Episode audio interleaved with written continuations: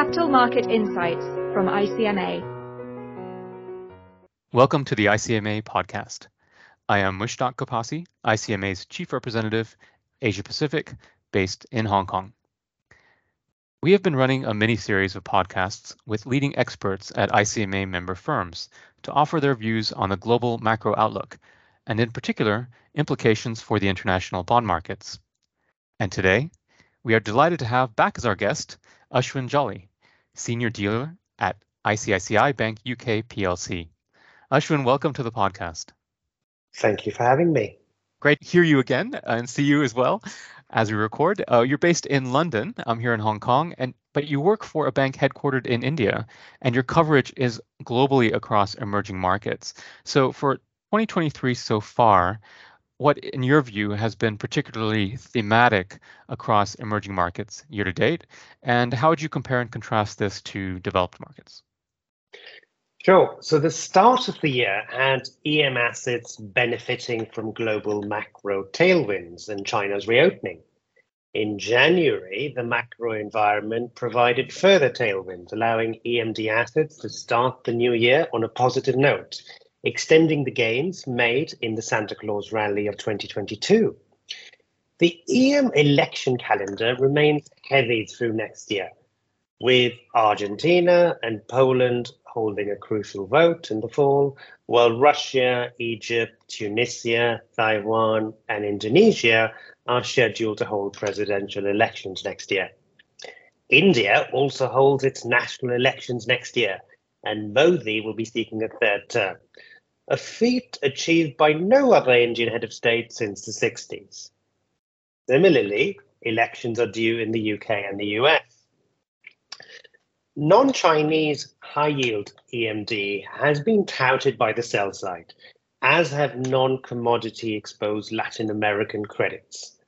A high-yield Indian commodity firm that had short-term liquidity concerns had been offering up yields of greater than 30% with just one or two months to maturity, but which were fully redeemed at maturity. Indian treble Bs that are state-backed are perceived as safer than their rating would suggest, but the lack of issuance is reflected in their relatively expensive valuation. Okay, thank you. Some uh, great detail in there, and it looks like over the next 18 months, the uh, political landscape will be quite uh, important to the um, performance of, of EM. Now, um, just going a bit more into details, um, what are you seeing and hearing in relation to flows and the views about different emerging market debt sub-asset classes? Yes, we crossed the half-year mark a couple of weeks ago with the EM USD Ag at positive 3.2%. It underperformed US high yield and Euro high yield, which were both at 4.5%. A prolonged Fed hiking cycle is generally not great news for EM flows. But with EM local currency the disinflationary trends in emerging markets should allow the start of cutting cycles, creating opportunities for bond investors. This would support the flow picture for local currency bond funds that have outperformed hard currency by 3 4% year to date. The period from Easter to quarter end at the end of June was a doldrums period for spreads and flows with a lack of investor conviction. This is unsurprising as the narrative from the IMF and World Bank spring meetings just after Easter was of a wait and see approach. Till the Silicon Valley debacle and the Credit Suisse debacle, inflows into EM bond funds grew from a low base, but that has reversed course from Easter onwards. Okay, so really uh, quite a mixed uh, review, I'd say. Um, some uh, improvements in performance for EM, but uh, some outflows as well compared to uh, DM. Okay, um, now let's cut this a different way, if you don't mind. Um, talk to me about individual country nuances, regional nuances uh, across emerging market debt. Um, in particular, maybe comparing last year to this year so far. Right, so 2021 was about the pandemic and post pandemic reopening trade for the world, ex China. 2022 fell apart on account of technology woes and then the Ukraine conflict. And then April 2022 onwards has been all about inflation. Every decision, short term trend, and valuation has been led by the US CPI and its resultant impact on rates, recessionary outlook, and FX. The resilient developed world job market has muddied proceedings as the pendulum has swung between a hard landing, a soft landing, and even no landing.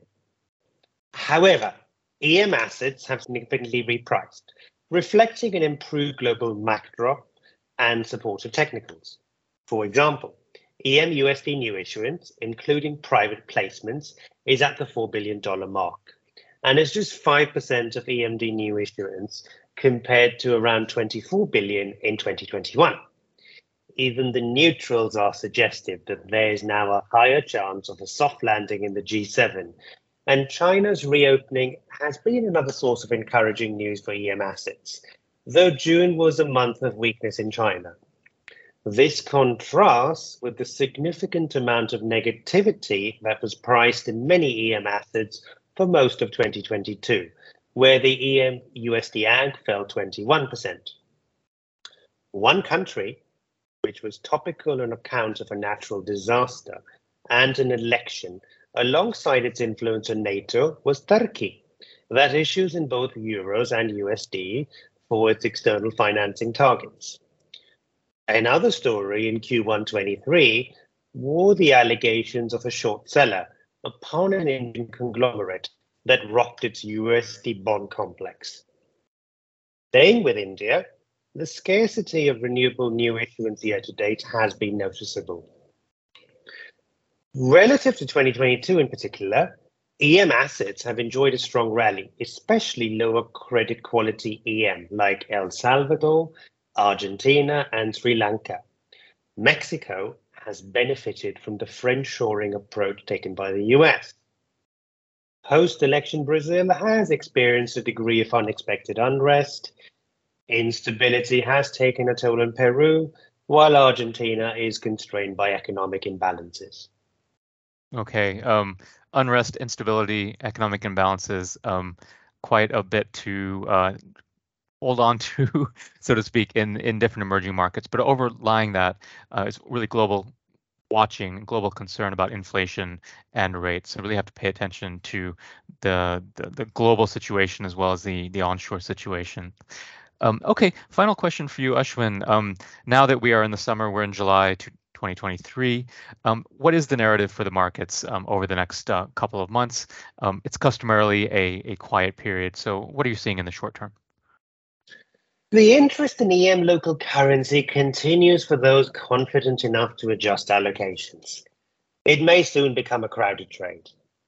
That said, the recent surge in short term rates may tempt many investors to hold additional cash instead of engaging in EM risk assets and being exposed to volatility. Asian hard currency IG is nearly flat on US IG, which is the tightest in over three years. Given the historically low yield premium between standard EM credit indices and short-term risk-free rates, there is a school of thought that there is little incentive for investors to increase their EM risk exposure right now. Okay, very interesting. Uh, thank you again, Ashwin. Really appreciate your insights and your expertise here. Um, we have now reached the end of this podcast, and we welcome your feedback on this episode, as well as suggestions for other topics. Please also feel free to contact us at ICMA, apac at icmagroup.org. That's APAC at icmagroup.org for any questions or ideas regarding our work in the bond markets. Thanks again, Ashwin. Anytime. And thank you all for listening. We wish you good health and an excellent day ahead. Goodbye for now. Thank you for listening. For more ICMA podcasts and further information on capital markets, please visit our website, icmagroup.org.